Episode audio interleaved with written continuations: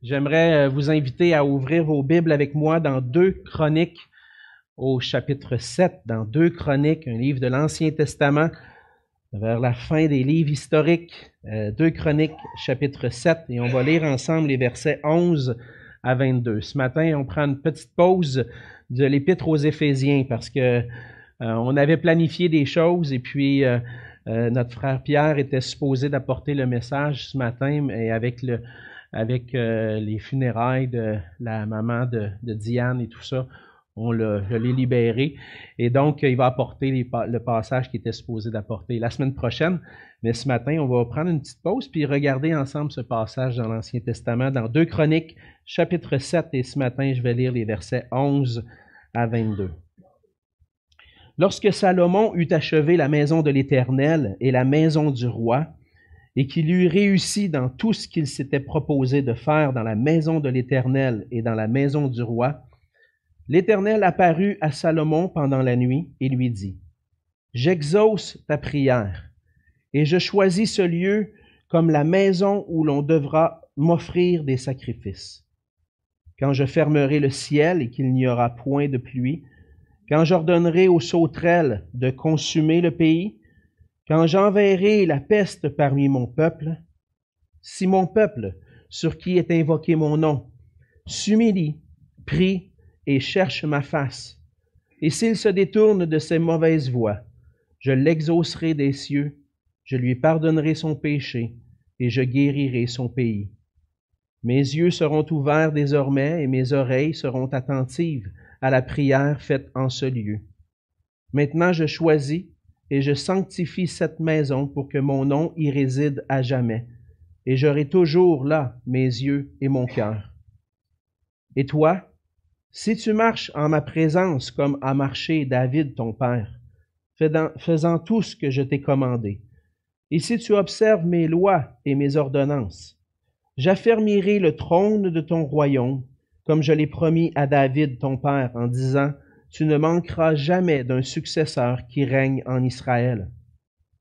Mais si vous vous détournez, si vous abandonnez mes lois et mes commandements que je vous ai prescrits, et si vous allez servir d'autres dieux et vous prosterner devant eux, je vous arracherai de mon pays que je vous ai donné, je rejetterai loin de moi cette maison que j'ai consacrée à mon nom, et j'en ferai un sujet de sarcasme et de raillerie parmi tous les peuples et si haut placée qu'ait été cette maison, quiconque passera près d'elle sera dans l'étonnement et dira, Pourquoi l'Éternel a-t-il ainsi traité ce pays et cette maison? Et l'on répondra, Parce qu'ils ont abandonné l'Éternel, le Dieu de leur Père, qui les a fait sortir du pays d'Égypte, parce qu'ils se sont attachés à d'autres dieux, se sont prosternés devant eux et les ont servis. Voilà pourquoi il a fait venir sur eux tous ces mots. On va se courber dans un mot de prière. Oui, Seigneur notre Dieu, on s'approche de toi ce matin. On s'approche euh, de ton trône de grâce, Seigneur, pour te prier, te demander, Seigneur, que tu puisses euh, faire silence en nos cœurs, Seigneur, que nos euh, cœurs, nos pensées soient entièrement tournées vers toi pour être attentifs à ce que tu veux nous enseigner ce matin. Seigneur, viens parler à nos cœurs et aide-nous par ton esprit à saisir le sens de ces paroles pour nous aujourd'hui, afin que l'on puisse vivre pour toi, qu'on puisse vivre pour ta gloire. Sois avec ma bouche, Seigneur, permets que je puisse communiquer ces paroles et l'explication de ce passage et euh, l'application avec des paroles claires et en conformité avec ton désir et ta volonté, Seigneur. Bénis nos cœurs en toi. Et c'est dans le précieux nom de Jésus que je te prie. Amen. Amen. Dans un livre intitulé Code Québec, peut-être que vous avez déjà vu ce livre-là, Code Québec, publié, ça a été publié par un collectif d'auteurs en 2016. Et un des auteurs, c'est Jean-Marc Léger, pour ceux qui connaissent, un des, directeurs, des dirigeants de la firme Léger qui fait des sondages. Euh, ce code Québec-là euh, relatait quelles sont les valeurs les plus importantes pour les Québécois. Et on dit que la valeur numéro un des Québécois, c'est la recherche du bonheur. Le livre dit, les chercheurs de, dans, dans ce livre-là nous disent que nos sondages démontrent que la joie de vivre est la valeur numéro un au Québec. Cette semaine, je rencontrais un frère de, l'Église euh, qui vient d'un autre pays, une autre culture, et je lui disais, au Québec, on travaille pour avoir du plaisir. Le but ultime des Québécois, c'est de finir sa journée de travail pour avoir du fun après. C'est de plus en plus ça aujourd'hui. Et le livre confirmait ça en disant que les Québécois sont le peuple du ici et maintenant. Des petits plaisirs sur le moment et arrachés à la routine quotidienne. Donc, lui me partageait dans sa culture, nous, on travaille pour cumuler. Et on peut avoir deux, plusieurs emplois, mais on travaille pour cumuler l'argent.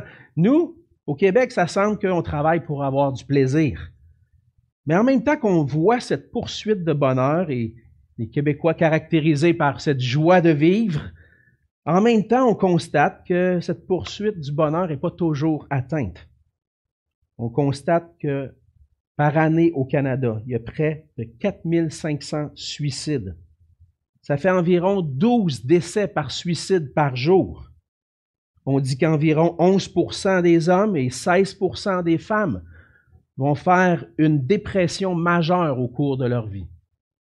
Donc, en même temps qu'on est ce peuple qui cherche à vivre le bonheur, en même temps, on voit que des fois, la cible est manquée.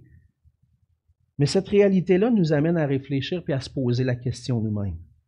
Est-ce que le bonheur est réellement possible? Est-ce qu'on peut trouver du bonheur quelque part? Est-ce qu'il y a quelque chose qui va, quelqu'un qu'un jour qui va nous donner cette recette-là? Puis cette question-là est pertinente aussi pour nous comme chrétiens parce que on répondrait facilement, oui, oui, oui, le bonheur se trouve en Dieu, puis c'est vrai. Mais en réalité, lorsqu'on rencontre des chrétiens, qu'on parle avec des frères et sœurs, même si on croit puis qu'on affirme que le bonheur se trouve en Dieu seul, ça peut nous arriver de vivre des détresses ou même des sécheresses spirituelles dans nos vies. Même que parfois l'Église peut être caractérisée par un certain découragement, un essoufflement. Et même après avoir vécu des moments de forte vitalité, le peuple de Dieu peut sombrer dans une profonde léthargie spirituelle. Le passage de ce matin nous raconte un des moments les plus glorieux de l'histoire d'Israël. C'est le moment où Dieu est venu rencontrer le roi Salomon. Et en même temps qu'il raconte un des moments les plus glorieux, il raconte, il fait allusion aussi à la possibilité que ce moment de gloire puisse être interrompu. On lit ce passage dans le livre des Chroniques. Le livre des Chroniques dresse l'histoire d'Israël et particulièrement, on date ce livre-là après l'exil. Pour ceux qui sont familiers avec l'histoire de l'Ancien Testament, l'histoire d'Israël, on sait que le peuple d'Israël a connu la gloire avec le roi David et le roi Salomon après avoir été délivré du pays d'Égypte, après avoir conquis la terre de Canaan et puis avoir établi euh, l'habitation, d'avoir euh, trouvé le repos dans le pays que le Seigneur leur avait donné, après avoir vécu la gloire sous David et Salomon, on a vu ce peuple décliner et se tourner vers des idoles, aller jusqu'à sa pleine destruction, où le peuple a été déporté pour le royaume du nord, la partie du nord en Assyrie, puis le royaume du sud à Babylone. Et là, l'auteur des chroniques se trouve après tous ces événements-là. Et l'intention de l'auteur des chroniques, c'est de rappeler l'histoire d'Israël. Vous qui revenez de l'exil à Babylone, vous qui revenez puis qui vous établissez de nouveau à Jérusalem, qui allez reconstruire le temple, voici les moments glorieux de notre histoire. À quoi, à, quoi est-ce qu'on peut rêver maintenant que le Seigneur nous rétablit dans notre pays? Et puis, l'auteur des chroniques, en fait, veut montrer, voici ce que Dieu avait promis. voici ce qu'on a réellement vécu. Et voici pourquoi maintenant on a été déportés, pourquoi le pays a été ravagé. Dans ce livre, l'auteur des chroniques cherche à rappeler les ingrédients nécessaires pour que le peuple de Dieu puisse vivre dans le bonheur après avoir vécu le jugement de Dieu. Puis ce rappel-là se fait en, en, rappelant des moments marquants. Et c'était le cas, entre autres, au début du règne de Salomon. Début du règne de Salomon est marqué par la construction, la dédicace du temple, et Dieu vient visiter le roi. Et à ce moment où le Seigneur s'adresse au roi pour rappeler que le vrai bonheur, la vraie joie se trouve dans une vie qui jouit pleinement de sa faveur et de sa grâce, ça nous enseigne, nous aussi, comme chrétiens, que pour goûter la bénédiction, pour goûter la joie, le peuple de Dieu doit chercher sa face dans l'humilité, la prière et la repentance. On voit dans le trois vérités qui découlent de ce passage. La première, on la voit dans le verset 11 et 12. On voit que le, roi Salomon avait achevé la construction du temple. Salomon avait construit la maison euh, de, de, Dieu à Jérusalem. C'était le projet que son père David avait chéri dans son cœur, mais que Dieu avait dit non, ça va pas être toi qui vas le construire. Ça va être ton fils. Et puis Salomon, au début de son règne, a entrepris toute cette grande entreprise de construire une maison pour l'Éternel à Jérusalem. Et lorsqu'il a terminé la construction du temple, il a procédé à la dédicace du temple, à l'inauguration du temple. Et on lit dans le chapitre précédent la prière que Salomon a adressée à Dieu lorsqu'il a fait cette dédicace. On lit dans les, au chapitre 6, les versets 18 à 21, courte section de cette prière, en, quelque, en quelque sorte un, sommaire. Et Salomon dit ceci, mais quoi? Dieu habiterait-il véritablement avec l'homme sur la terre? Voici les cieux, et les cieux des cieux ne peuvent te contenir. Combien moins cette maison que j'ai bâtie Toutefois, Éternel mon Dieu, sois attentif à la prière de ton serviteur et à la supplication et à sa supplication. Écoute le cri et la prière que t'adresse ton serviteur. Que tes yeux soient jour et nuit ouverts sur cette maison, sur le lieu dont tu as dit que là serait ton nom. Écoute la prière de ton serviteur faite en ce lieu. Et à travers cette prière-là, Salomon demande la bénédiction de Dieu. Mais Salomon réalise une chose.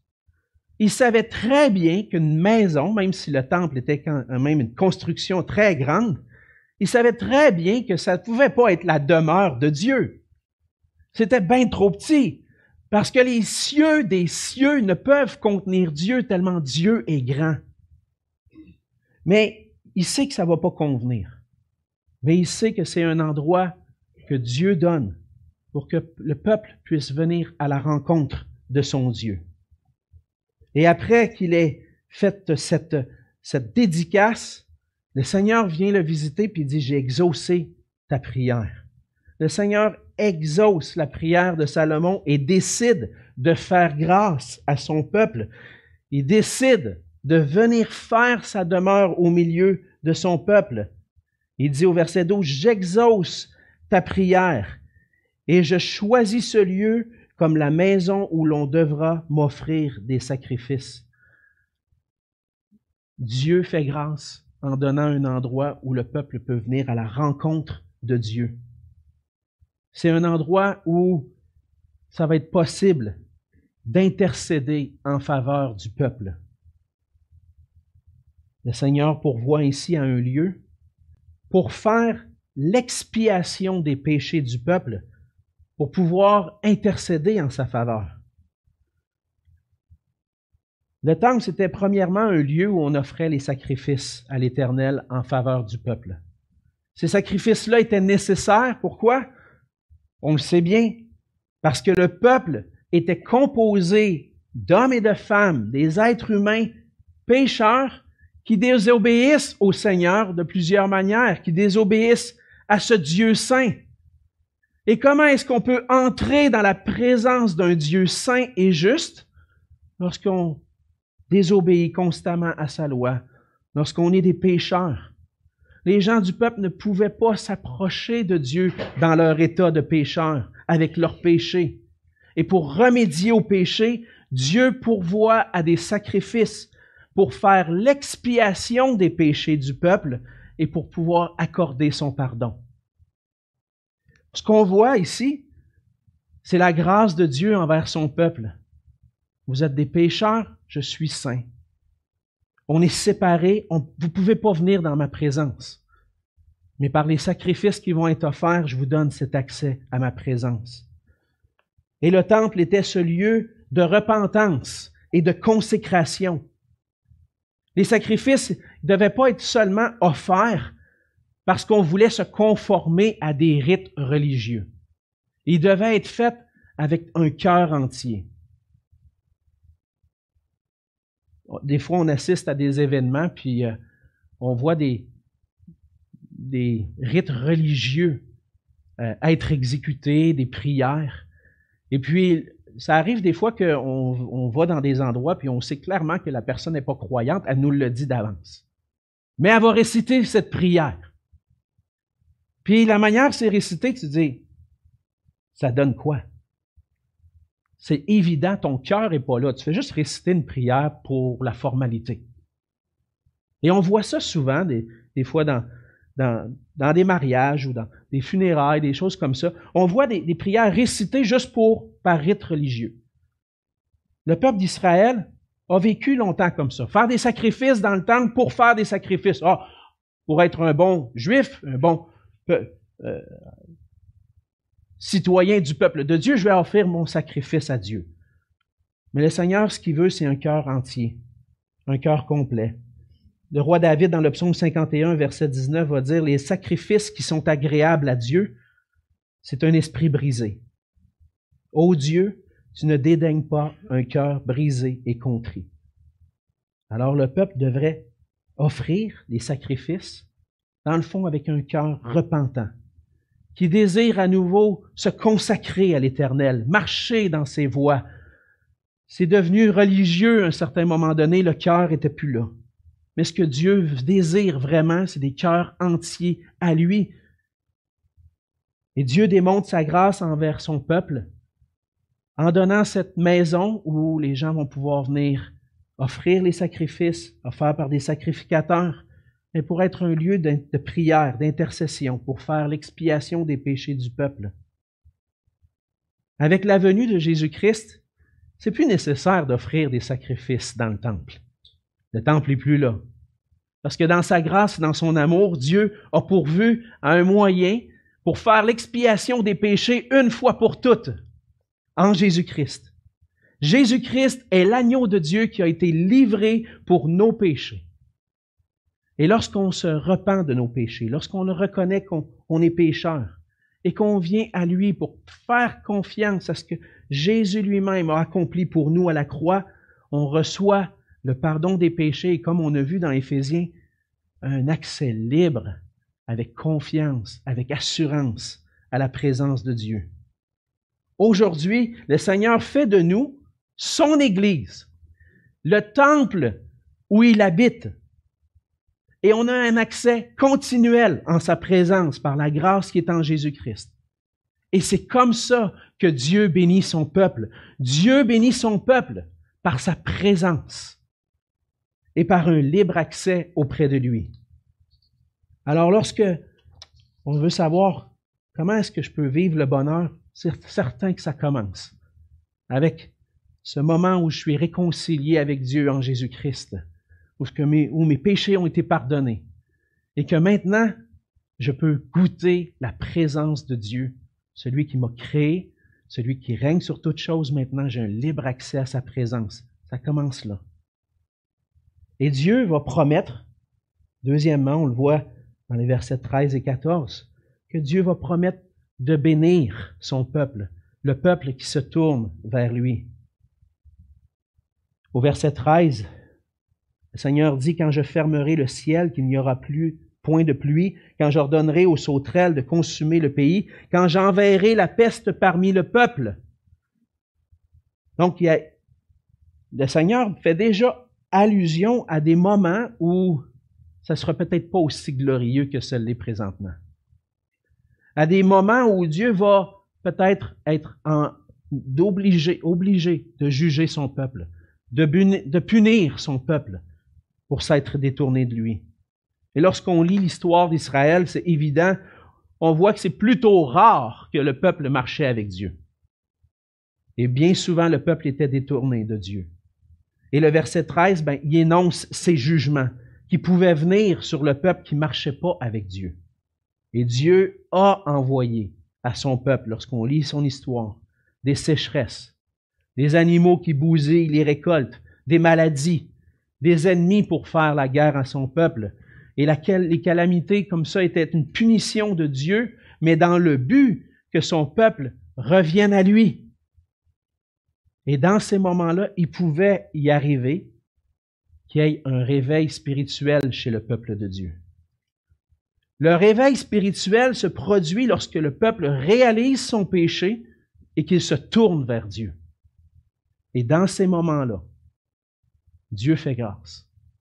Dieu veut accorder le pardon à son peuple. Et pour goûter le pardon, le peuple doit s'humilier, se repentir en cherchant Dieu dans la prière. Le verset 14 parle de la promesse de la grâce de Dieu lorsque le peuple qui s'est détourné de lui revient à lui dans la repentance. Dans le fond, ce verset-là spécifie les attitudes du cœur qui accompagnent le véritable réveil, la véritable repentance. On voit quatre attitudes. Le verset dit, si mon peuple, sur qui est invoqué mon nom, si, si mon peuple, si, si mes enfants sur, sur qui repose mon nom, qui sont appelés de mon nom parce que je me les, suis acquis par grâce. Si ce peuple-là sur qui mon nom est invoqué s'humilie, prie et cherche ma face, et s'il se détourne de ses mauvaises voies, je l'exaucerai des cieux, je lui pardonnerai son péché, je guérirai son pays.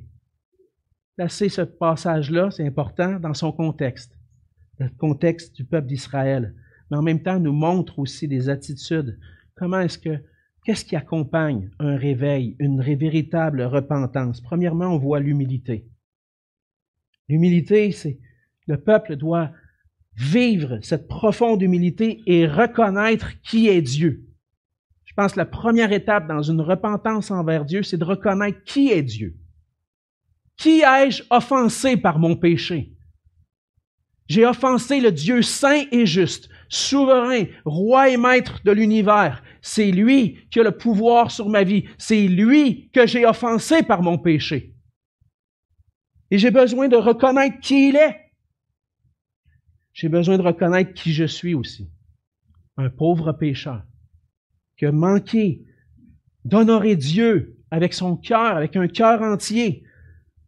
Et lorsque je reconnais qui je suis, qui est Dieu, je me dis, mais je suis perdu, je suis foutu. Si, si Dieu m'accorde pas son pardon, il va me juger. Et la, véritable humilité nous amène là, à cet endroit où on reconnaît notre péché, puis on reconnaît qui est Dieu. On reconnaît qu'on a offensé Dieu si notre cœur n'est pas entier à lui. Lorsque je suis dans cette attitude-là, que j'ai réalisé, mon Dieu, qui je suis, que j'ai offensé le Dieu de l'univers, qu'est-ce que je dois faire? Il n'y a pas d'autre chose qu'aller à lui pour prier. Dans un contexte de jugement où le Seigneur châtie son peuple, prier, c'est se tourner vers Dieu pour obtenir la délivrance. Et dans ce, dans ce contexte-là, c'est des jugements qui sont annoncés et qui sont arrivés. Et que, qu'est-ce que je dois faire dans ces moments-là? Je dois aller vers Dieu, crier à lui, Seigneur, je reconnais que ces jugements-là, ce châtiment-là tombe sur moi à cause de, de, mon péché, tombe sur nous à cause du péché. Viens à notre secours, viens à notre délivrance. C'est reconnaître que je ne peux pas me sauver moi-même, mais que celui qui va me délivrer de la détresse, c'est Dieu lui-même. C'est crier vers mon Père et dire, Sauve-moi, je suis perdu. C'est implorer son pardon. Pardonne-moi, je suis un pauvre pécheur. J'ai besoin de ta grâce. On voit à travers ça que lorsqu'on s'humilie devant Dieu, lorsqu'on crie à lui, ça mène à une nouvelle attitude de cœur maintenant. Je vais chercher sa face. Chercher la face de Dieu, c'est pas chercher à obtenir ses bénédictions, particulièrement ses bénédictions matérielles, ou plutôt regarder la main de Dieu puis ah Seigneur, tu as des cadeaux à me donner, donne-moi tes cadeaux. Chercher la face de Dieu, c'est chercher qu'est-ce que Dieu veut. Quelle est la volonté de Dieu pour moi, pour son Église? Chercher la face de Dieu, c'est chercher son règne, sa volonté, comme le Seigneur Jésus nous a enseigné à prier dans Matthieu 6, versets 9 et 10. Notre Père qui es aux cieux, que ton nom soit sanctifié, que ton règne vienne, que ta volonté soit faite sur la terre comme au ciel. On a appris à réciter ces paroles-là.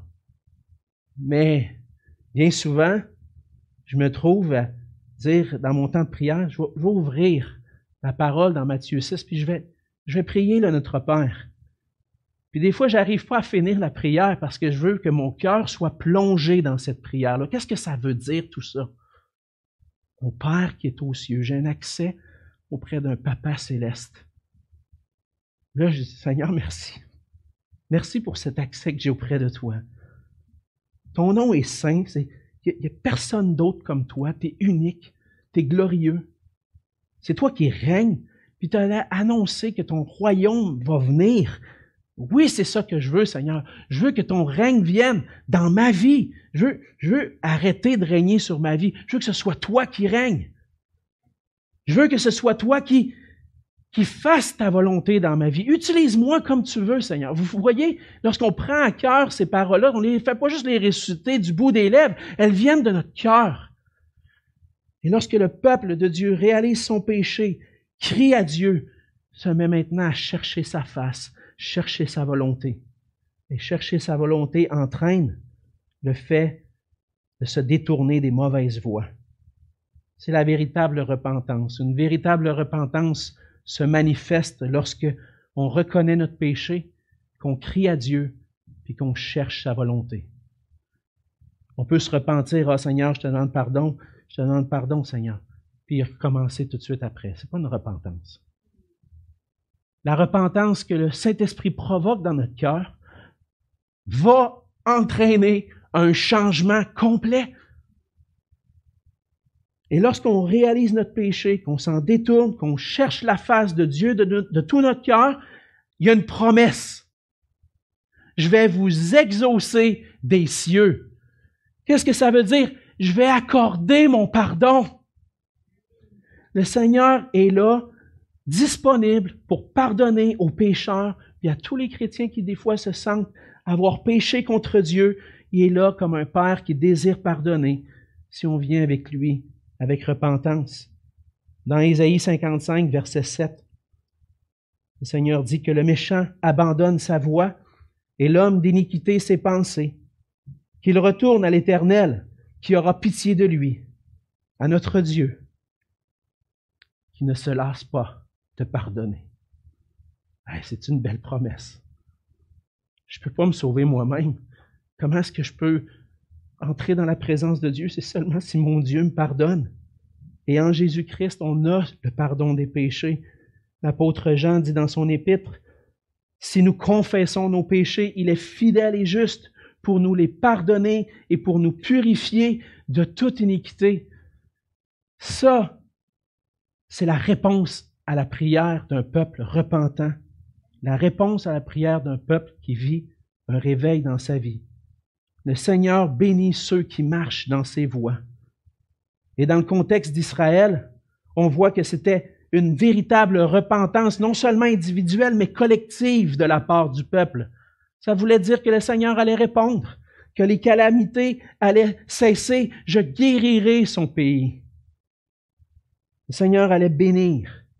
Il nous bénit, nous, en nous accordant sa présence et en nous donnant sa grâce, la présence de son esprit pour qu'on puisse vivre dans la sainteté. Le Seigneur vient nous visiter, transforme nos cœurs.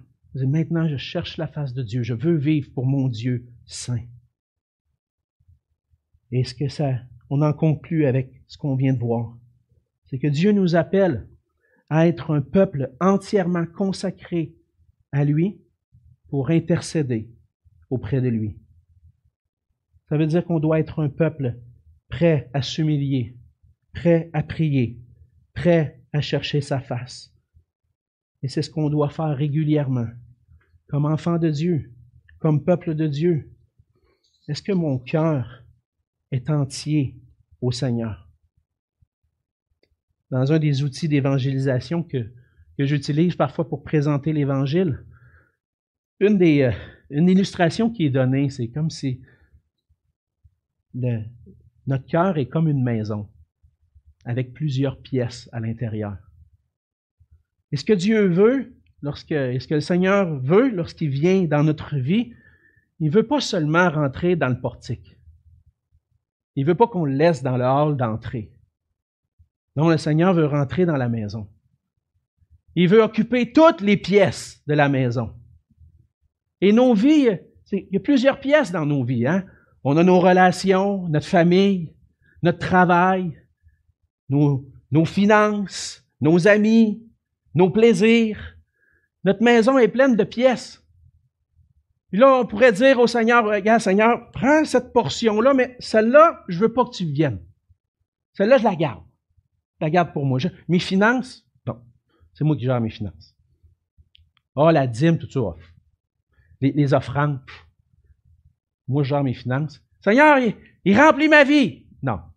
Si tu n'as pas tout laissé la place au Seigneur, si le Seigneur n'a pas pris toute la place dans la maison, puis si laissé un petit garde-robe caché ou un dessous d'escalier caché que tu n'as pas laissé sa place, il n'a pas pris toute la place. Et le Seigneur, ce qu'il veut, c'est toute la place. Il veut pas des petits raccoins cachés, parce que tu vas enfouir ton péché, tes petits péchés secrets. Il veut tout, ton cœur. Et lorsque c'est ça la conversion. Lorsqu'on vient à Jésus-Christ, tout notre cœur lui est consacré, mais des fois, on veut en reprendre une petite partie. Ah, Seigneur, la gestion de mon temps, mon petit temps tranquille avec ma femme. Tu sais, ça, c'est important. Oui, c'est important. Mais lorsque ça m'empêche de vivre pleinement l'Évangile, parce que je suis, parce que c'est pas devenu une idole pour moi, et on peut parler de plein de choses légitimes peuvent devenir des idoles dans nos vies. Mais lorsqu'on reconnaît que le Seigneur a besoin de toute la place, on doit, et lorsqu'on a péché parce qu'on a gardé une partie, puis un endroit dans ma vie où je n'ai pas confessé au Seigneur, le Seigneur nous appelle, frères et sœurs, à venir avec humilité, à prier pour implorer son pardon, puis à chercher sa face. Puis ça se peut que ce matin, pendant que tu entends ce message-là, ce soit un moment propice pour toi pour exprimer une profonde repentance envers le Seigneur. Si c'est le cas, laisse pas passer ce moment-là trop rapidement. Si le Seigneur parle à ton cœur ce matin, planifie peut-être un moment dans la journée, ou peut-être à la fin du service, à la fin de la célébration, pour prendre ce temps dans ton cœur avec Dieu pour exprimer cette repentance. Le Seigneur nous appelle à un réveil dans notre vie, au milieu de nous comme Église. Pourquoi? Parce que notre consécration entière peut conduire à un réveil spirituel dans notre communauté, dans notre société. Un réveil spirituel, un petit guide de, prière le, le définit ainsi. C'est un acte puissant de l'Esprit de Dieu qui amène beaucoup de personnes à se convertir à Christ et renouvelle dans son Église un zèle pour sa vérité, pour une croissance spirituelle et pour les missions. Un réveil spirituel, c'est quand on dit, Seigneur, on se conforme à ta parole, on va obéir à ta parole, on, on, on se repent, on se redétourne, on cherche ta face, on veut faire ta volonté. Et je pense que dans une certaine mesure, Dans notre société ici au Québec, on a vécu un réveil spirituel dans les années 60, 70, 80, lorsqu'il n'y avait presque pas ou très peu de témoignages évangéliques. Dieu a permis un réveil. On le voit dans notre association d'églises. Plusieurs églises ont été implantées, mais pas juste dans notre association, dans, plusieurs dénominations, associations au Québec. On a vu des gens qui abandonnaient l'Église catholique romaine, puis se tourner vers le Seigneur en découvrant l'Évangile de Jésus-Christ, en découvrant Jésus-Christ. Et je crois qu'encore aujourd'hui, le Seigneur désire utiliser son Église, son peuple, pour faire connaître sa gloire, la gloire de son nom, dans toutes les nations. Et ça commence au milieu de nous, dans notre communauté, avec les gens qu'on côtoie. Si on veut être des témoins efficaces pour Jésus-Christ, briller pour la gloire de Dieu, on a besoin d'être consacré à lui. Dieu peut utiliser notre entière consécration pour sa gloire. Et le Seigneur nous appelle à prier pour nous-mêmes, prier pour notre Église, mais prier aussi pour, notre, pour les gens autour de nous. Dans 1 Timothée 2, les versets 1 à 6, Paul va dire, J'exhorte donc avant toute chose à faire des prières, des supplications, des requêtes, des actions de grâce pour tous les hommes, pour les rois et pour ceux qui sont élevés en dignité, afin que nous menions une vie paisible et tranquille, en toute piété et honnêteté. Cela est bon et agréable devant Dieu notre Sauveur, qui veut que tous les hommes soient sauvés et parviennent à la connaissance de la vérité. Car il y a un seul Dieu, et aussi un seul médiateur entre Dieu et les hommes, Jésus-Christ homme, qui s'est donné lui-même en rançon pour tous. Le Seigneur nous appelle à prier pour tous les gens autour de nous, pour notre société, et si on veut voir le règne de notre Dieu s'établir, sa volonté s'accomplir, on a besoin de devenir un peuple qui prie, qui intercède. Par le passé, plusieurs qui ont prié pour le Québec. Et Dieu a permis un réveil.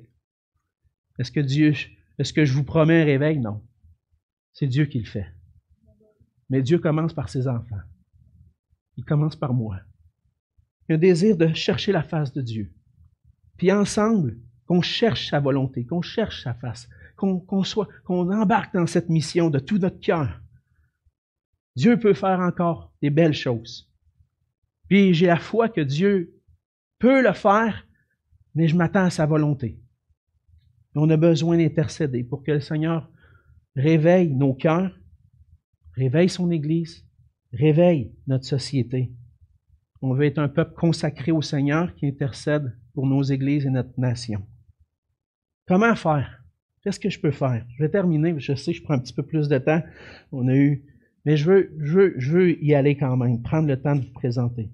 Comment est-ce que je peux prier pour que le Seigneur accomplisse quelque chose dans ma vie, dans son Église, dans ma, dans ma communauté? Premièrement, prenez un engagement à prier personnellement, régulièrement, avec le Seigneur. Priez. Seigneur, ne permets pas qu'il y ait des places dans mon cœur qui ne t'appartiennent pas euh, complètement, que mon cœur soit, je veux que mon cœur soit entièrement consacré à toi. Ça se fait personnellement, ça se fait en famille aussi. Mais ça se fait aussi lorsqu'on s'engage ensemble, frères et sœurs, pour que ensemble, on s'exhorte, on s'encourage, puis on prie ensemble, que le Seigneur puisse consacrer nos cœurs entiers, qu'on puisse ensemble vivre cette plénitude de l'Esprit, qu'on soit efficace pour sa gloire. Depuis le début de l'année, euh, on présente dans le courriel des annonces, si vous prenez le temps de le lire au complet, une requête de prière par semaine. Cette requête de prière-là vient d'un petit guide qui s'appelle le guide de prière pour un guide de prière pour le réveil, le réveil spirituel. Alors, Peut-être que vous voulez prier personnellement, mais peut-être que vous voulez consulter notre requête de prière de chaque semaine. Dire, je vais prendre un temps, peu importe le temps que vous voulez, pour prier pour cette requête-là. Ces, ces prières-là sont dirigées vers nous, vers l'Église, vers la communauté, vers le monde, pour que Dieu puisse faire éclater sa gloire. Une autre manière, c'est en s'engageant de participer dans le mouvement de prière de notre association d'Église depuis cinq, ans maintenant, le mouvement 24-7. C'est un mouvement de prière parmi les frères et sœurs de notre association, les églises de notre association, pour Que le Seigneur fasse son œuvre en nous, dans son Église, puis autour de nous. Le mouvement 24-7, c'est un engagement à prier une minute par jour, une heure par semaine, une fois par mois en groupe de prière, puis une journée par année avec les intercesseurs du Québec. On cherche à remplir un calendrier de 24 heures sur 24, 7 jours sur 7, où on intercède auprès de Dieu pour nous, pour l'Église, puis un, réveil dans notre société. Le Québec en a besoin. La prochaine journée de prière qui va réunir les intercesseurs dans notre région va être à l'Église Espoir de Longueuil le 13 mai. Peut-être que vous dites, pas sûr je serais prêt à embarquer là-dedans. Mais je vous invite à venir entendre lors de cette journée-là, qui va être de 10h30 à 16h30, une journée de jeûne et, de prière, à venir entendre les bénédictions, les, réponses aux prières. Et peut-être que vous pourriez, vous aussi, personnellement, prendre la décision de dire, oui, je vais, je vais m'engager à prier. Je ne vais pas faire, par exemple, de la religiosité. Puis dire, si vous embarquez pas, vous n'êtes pas des bons chrétiens.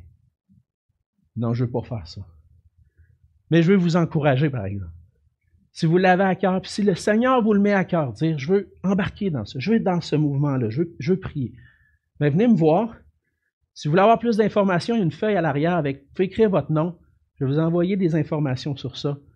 Mais notre désir, c'est que ce soit personnellement en Église ou avec le mouvement 24-7 qu'on soit une Église qui prie. Le vrai bonheur nous vient d'une relation intime avec Dieu. On a besoin de ça, de cette intimité avec Dieu. Notre monde en a besoin. Que le Seigneur fasse de nous un peuple consacré, qui cherche sa face, un peuple d'intercesseurs pour les nations. Prions. Seigneur notre Dieu, on veut te dire merci pour ta parole. Merci pour d'avoir euh, donné cette parole au roi Salomon qui nous rappelle, Seigneur, que ce que tu veux de nous, c'est un cœur entier. Tu veux avoir un peuple qui marche pour toi, qui, lorsqu'il s'égare, Seigneur, revient avec humilité, te prie, te cherche afin d'obtenir le pardon, la bénédiction de pouvoir vivre humblement dans ta présence.